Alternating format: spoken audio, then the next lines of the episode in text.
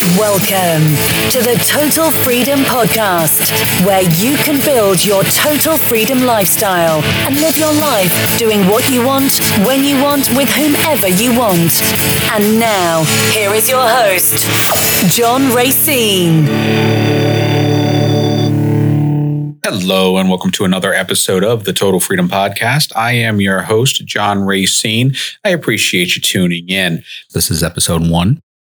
On today's episode, I just wanted to give you a little bit of backstory to tell you about me and how I got to where I'm at today and why I have the Total Freedom podcast as the way it is now.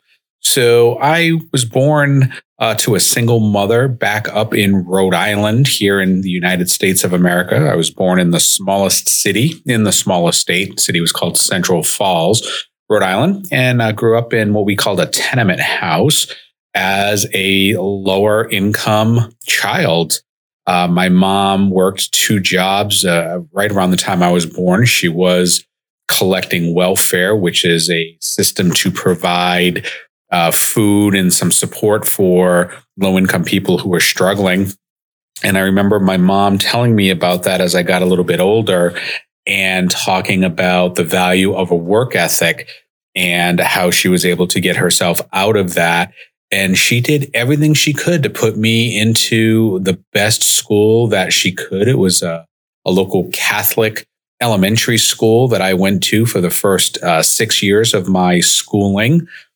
And I remember that I struggled quite a bit in that Catholic school back then. I was a, a chubby slash fat little boy and I had trouble making friends and I remember getting harassed uh, or teased, as it would be called, on my first day of school there. And I just kind of always felt like a bit of an outsider there and uh, never really made any friends. I was just kind of shy and kept to myself. And uh, the, the biggest change in my life happened on Halloween morning when I was 10 years old. I had been having some uh, pains in my my stomach and back. And my mom thought maybe it was an appendicitis or worse, maybe I was just trying to get out of school for a couple of days. And uh, she called my pediatrician back when you could call the doctor and they could call orders and prescriptions ahead to wait for you. And the doctor said, Take him over to the emergency room. I'll be over there shortly. So she took me to the emergency room on that Halloween morning and they ran a test for appendicitis because that was what they thought it was. And they came back a little while later and asked her about a family history of diabetes.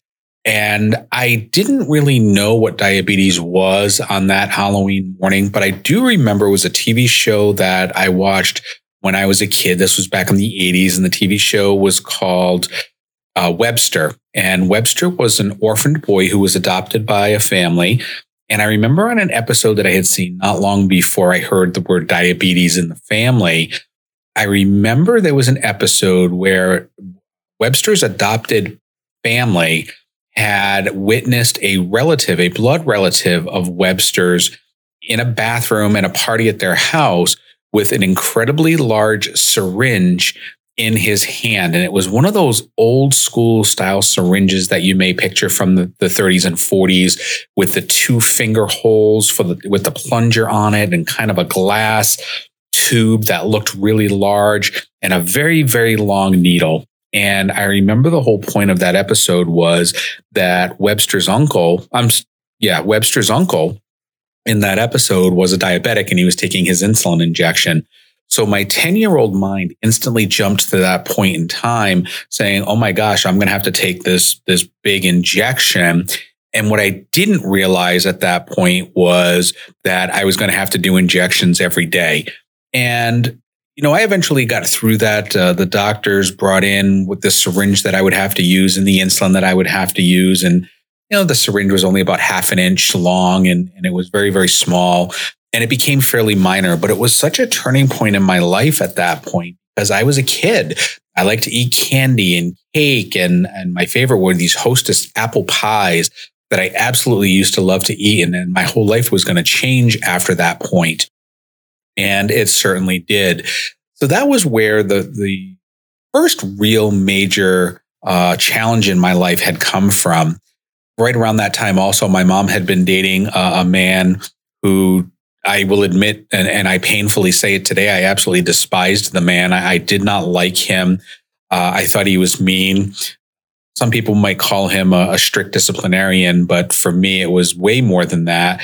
And uh, I found out after the fact that most of his his life was a, a lie, and he had been lying to my mom. He had been lying to me. So I had a really poor father figure growing up with this this lying, cheating man who was my and I'm air quoting father figure, and it it just didn't work for me, and and had a lot of struggle with him, and uh, he eventually passed away while I was in high school, and he was in the process of moving out uh, from my mom to move in with another woman.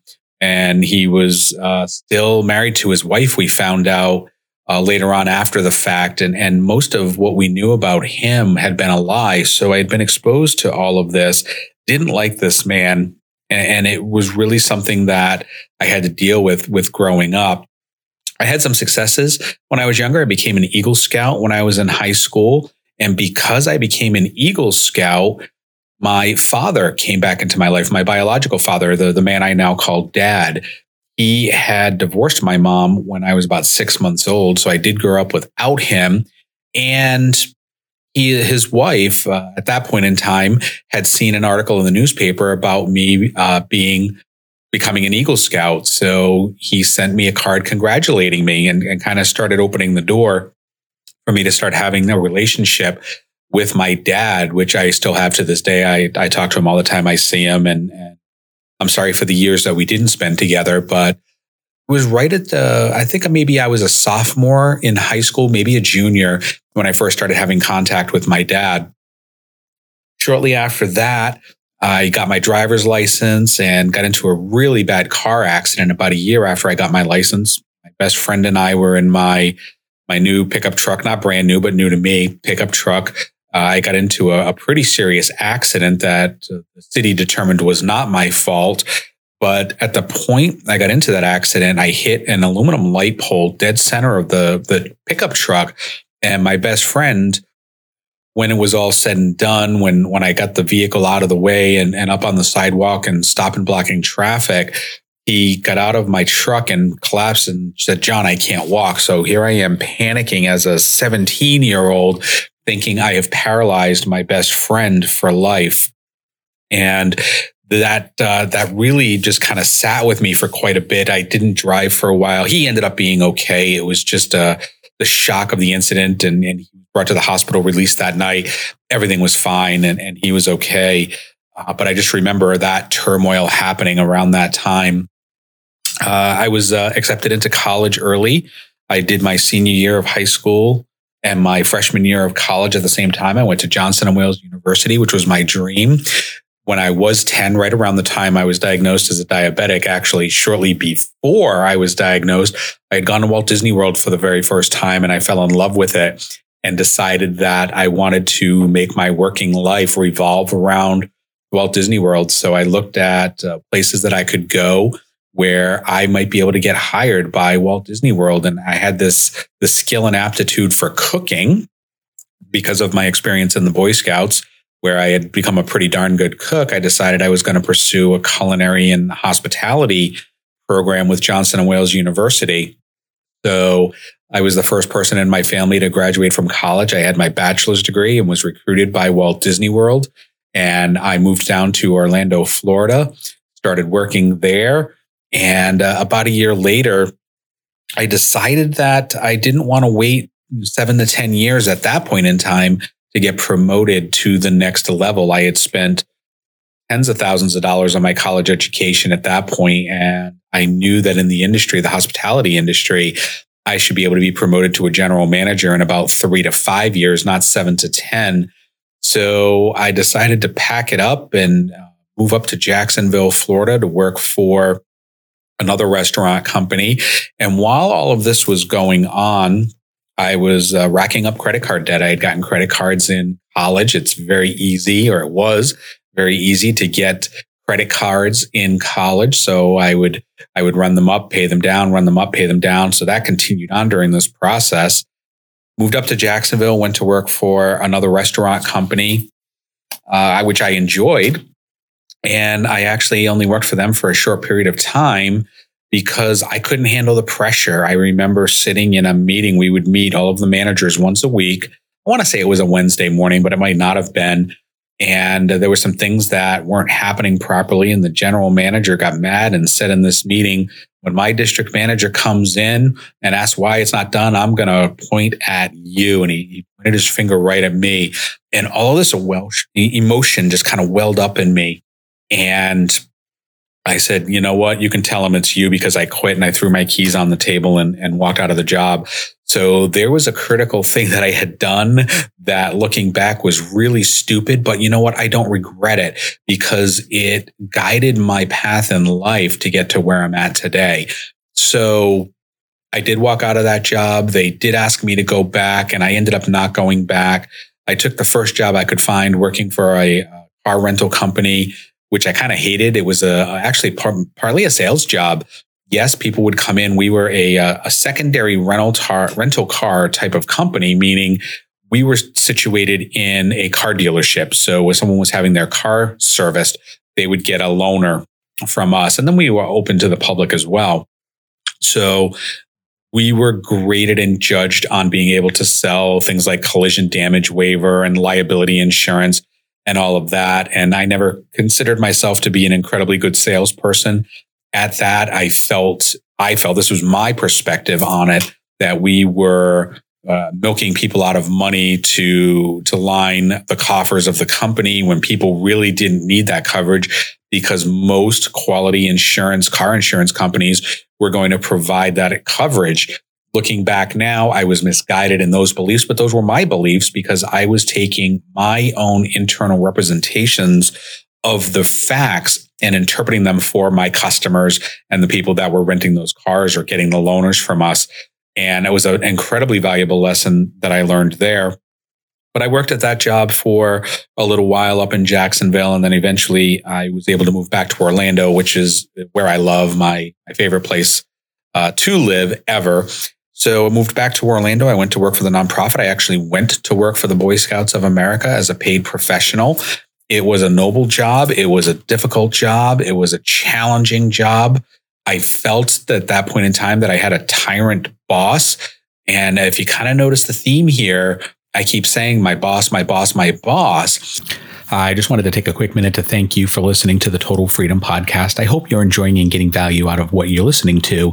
So I want to invite you to subscribe, rate, and review the Total Freedom Podcast. This will help us to share the message with more people so that they can overcome the challenges in their life, become more resilient, and achieve the life of their dreams. So again, subscribe, rate, and review. Thanks so much. And that was how I could place blame. But looking back, I realized it was on me because I either wasn't doing the things that I needed to do or my perspective was not where it needed to be. So I worked for them. I had raised a ton of money in public presentations, in one on one presentations. I recruited a ton of youth into the programs, Cub Scouts, Boy Scouts, and the Career Exploring program. And we were coming up into 2000. Right before that, um, I had declared bankruptcy because of all my, my poor credit card usage and what I also blamed on the healthcare system back when I first came into the working world, you could actually be restricted from medical coverage on a pre existing condition for up to 12 months. So I was a diabetic. I needed insulin. I needed syringes. I needed blood testing strips. I needed urine testing strips. All of these different things that I needed, I would not get coverage for. I would have to pay full out of pocket. So I had racked up a fair amount of medical bills along with the credit cards. But truthfully, it was more the credit card bills than anything because I was just really stupid with money back then. So I had declared bankruptcy. And then a short time later, coming up into the new millennium, uh, my tyrant boss, and I'm air quoting tyrant because that was my own representation of him, had decided that I was no longer a fit for the Boy Scouts of America. So I was fired for the first time in my life from that job. And this was right before uh, January 1st of 2000, the Y2K, which uh, everybody around the world was concerned that computers were not going to be able to handle a four digit year switching from 1999 to 2000. So right before that, uh, I was, I was fired first time ever in my life. And uh, after that, I ended up going back into the restaurant industry, which I didn't want to do, but it was what I knew. And I became a manager of a Subway for one of the larger Subway franchisees in the world. And I absolutely hated it. It really kind of made me think about why I had gotten out of the industry uh, and to begin with, because I hated the hours, the week, weekends, the late nights, and the location that I was managing was, in my humble opinion, not a great location. However, it was a profitable location. And I, I just really, really hated that job. So I lasted there about, uh, I think it was about five or six months. And then I went to the first job that I lasted for more than a year because up until that point in time, must be talking about six or seven years out of college. This was the first job where I had lasted uh, for more than a year. And this was the rent to own company where I met uh, the guy who's now my best friend in the world, Chad, and uh, some other amazing people that I'm still friends with and do business with. Uh, Phil, who was my boss and has become a very dear friend. And I actually performed his wedding ceremony in the state of Florida. You can actually do a weddings if you're a notary. And I was a notary back then. So I performed his wedding and, and his wife actually worked for me, uh, which was kind of funny. Uh, so I, I know several people from that company and it was the rent to own. And that's where I really started to hone my human resources skills, which is typically what I'm known for professionally now.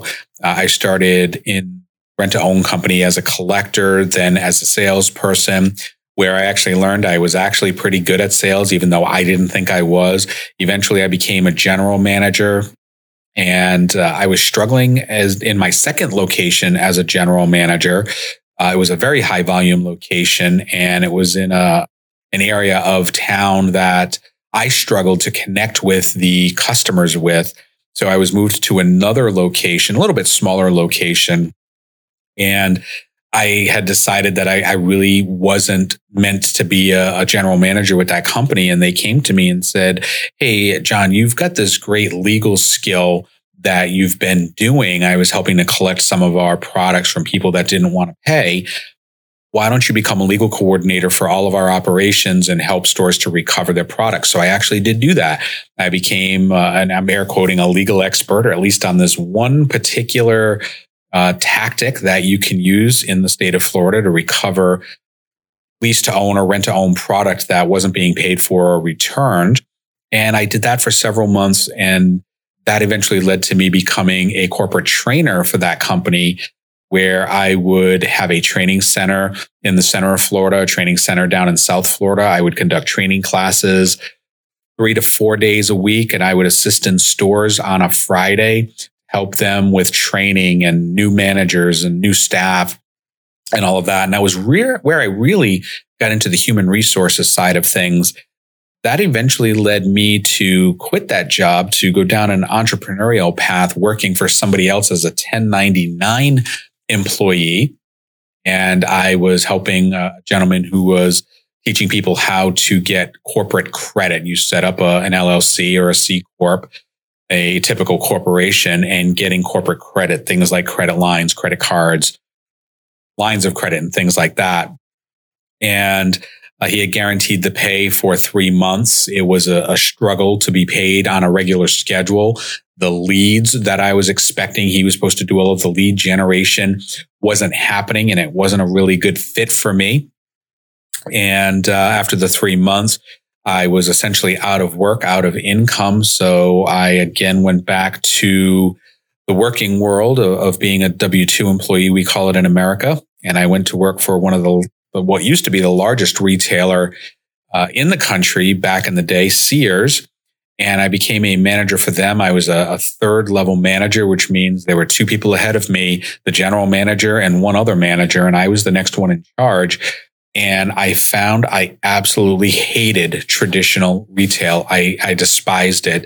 Uh, I just did not like it. The planograms and, and all of these other things. And it just, it wasn't a fit for me and who I was and what I wanted to do. And uh, I remember I was in charge of the electronics and the appliances. And they actually gave the manager sales goals, which I didn't think was right because my entire team was commissioned. And if I was taking a sale, I was taking commission money out of their pocket, but I was given a, a sales goal and I started selling uh, appliances and electronics and I would discount floor models to sell the floor models. And that apparently caught Sears's attention. And they didn't like the fact that I was discounting floor models. And then I was fired for the second time. And the last time in my career, uh, I, I, didn't understand the logic. They were struggling financially, and I was bringing in revenue. Um, there was something known as a depreciation, where the value of the the items was being charged to the store. So the remaining, what's called a book value, was well below what I had sold it for. And when I was let go, I was told that I wasn't maintaining price integrity. And I didn't understand price integrity on a used item. I definitely got it on a new item, none of which were ever discounted. But regardless, I was let go there and, and amazing, valuable lessons learned through that process. And then I was unemployed for about three or four months after that. I was fired right before Black Friday, which is uh, the, the Friday after Thanksgiving here in America, which meant great. I didn't have to do the Black Friday stuff. And uh, I ended up not getting another job until March of the following year. And that job was in California. So I had to pack up my whole life, move over to California. My mom and her boyfriend were living out there. So I moved in with them and started working as a human resources manager uh, for a good company with an amazing manager, an amazing mentor, my, my good friend Renee, who I knew corporate training. I knew how to be a trainer. I knew how to do all of those things. And I had some basic human resources knowledge, but he took me in and absolutely taught me the human resources industry. And I propelled from there. I worked for that company for about seven years. I got promoted to a director of human resources instead of just being an HR manager. I worked at a couple of different hotels with that company. I did a task force assignment for several months in uh, Louisville, Kentucky. The general manager there tried to court me to, to move there and be the director there, which I considered, but I really wanted to get back to Florida. I left that company and uh, was still running up my credit cards. Again, you think I would have learned after the, the, the bankruptcy, but I was running up credit cards. I was uh, starting to invest in my dream of learning how to be a an internet marketer, to be able to speak and sell on stages and in on webinars. And uh, where I started meeting some of my my current mentors, people from Speaking Empire like Dave VanHoose and Dustin Mathews, and eventually uh, the greatest speaking coach I've ever met, Joel Bauer. So I was building up my internet marketing on the side while I was working for various hotel companies. And uh, eventually I was given the opportunity after uh, three different hotel companies out there and uh, different struggles and strife and uh, having my mom with me and her losing a job where her companies closed down because they weren't solvent enough uh, to be able to support both of us, maintaining the house in Florida with a property manager and tenants in place. I was eventually able to relocate back to the East Coast to Florida, back to my home where I currently am in Fort Lauderdale, Florida. Again, not without trouble and strife because I had to claim my second bankruptcy shortly after I moved back to Florida because I didn't learn the lessons the first time. While I was in California, I heard uh, one of my current coaches, Harriet Hale, who I've mentioned in other episodes, talk and, and I connected with her and started circling in her universe. And not too long ago, she started asking me, John, with all of the things that you've been through in your life, with the multiple bankruptcies, with the multiple being fired, with uh, being tormented as a fat kid, with the diabetes, with a recent celiac diagnosis, with growing up without a father and, and, the, the tormented uh, stepfather that I'm air quoting what is your message? What is, how do you encapsulate that? And I thought about it and I said, only thing you can control in life is how you react to life. And a light bulb lit up for her. And she said, John, that's it. that is your message. You have been through some tremendous and incredibly difficult experiences. And your message is the only thing you can control in life is how you react to life. And it really kind of hit me. Yes, you're absolutely right. So that kind of takes me to today where I'm at as creating my resolve system that helps people to control how they're reacting to life, how to overcome challenges, trouble, and uh, all of the different things that get thrown at you. So that's a little bit about me, just kind of give you a, story about who I am and how I got to where I'm at. I would absolutely love any of your feedback. Would uh, appreciate it, and uh, would love for you also to subscribe, rate, and review the podcast. I certainly hope I have earned five stars from you, and uh, if I haven't, hopefully another episode will will hit those five stars for you. But I really do appreciate uh, liking, subscribing, and uh, any feedback that you've got. You can you can find the show notes for this episode at totalfreedompodcast.com forward slash episode one. And uh, that's it for this episode. I will see you soon on another episode of the Total Freedom Podcast. Thank you so much. Thanks for listening to Total Freedom with John Racine at www.totalfreedompodcast.com.